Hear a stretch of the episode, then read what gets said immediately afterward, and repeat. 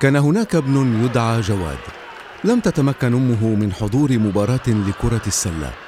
وجواد لم يكن يصدق أن أمه لم تكن موجودة في واحدة من أهم لحظات حياته.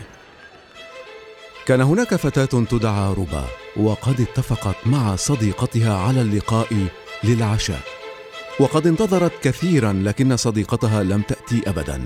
أيضا كان هناك صبية تدعى هبة. والتي كانت متحمسة للاحتفال بذكرى لقائها مع حبيبها. لكنها اكتشفت أن حبيبها قد نسي أمر الذكرى تماما.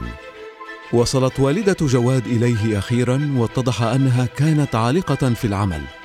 وحاولت الاعتذار لكنها مهما قالت وأوضحت فإن جواد لم يسامحها ابدا.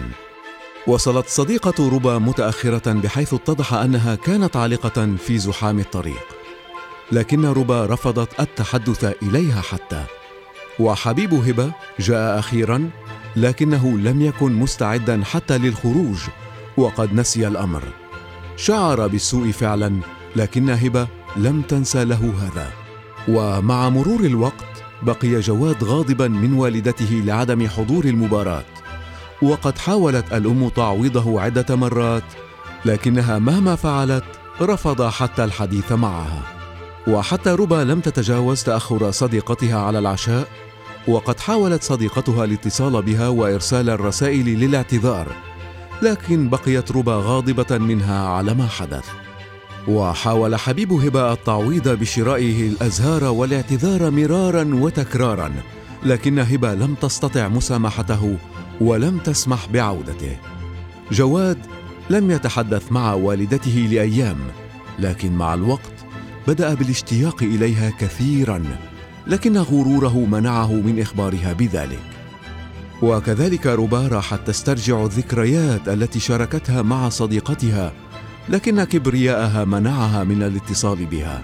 أما هبة فلم تسامح حبيبها لكنها بدأت تنظر إلى الصور التي تشاركاها معا لكن ألمها منعها من التواصل معه. جاء والد جواد بأخبار مؤلمة للغاية. أما ربا فقد تلقت اتصالا من والدة صديقتها. وهبه للأسف شاهدت الأمر على التلفاز. اتضح أن جميع الأحباب تعرضوا لحادث مروري ولم يتمكنوا من النجاة.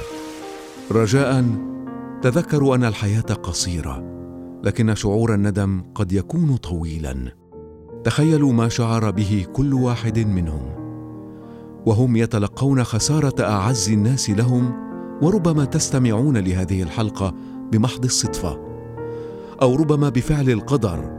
لكن على أي حال إن جعلتكم هذه القصص تفكرون بأحد رجاء تواصلوا معهم قبل فوات الأوان.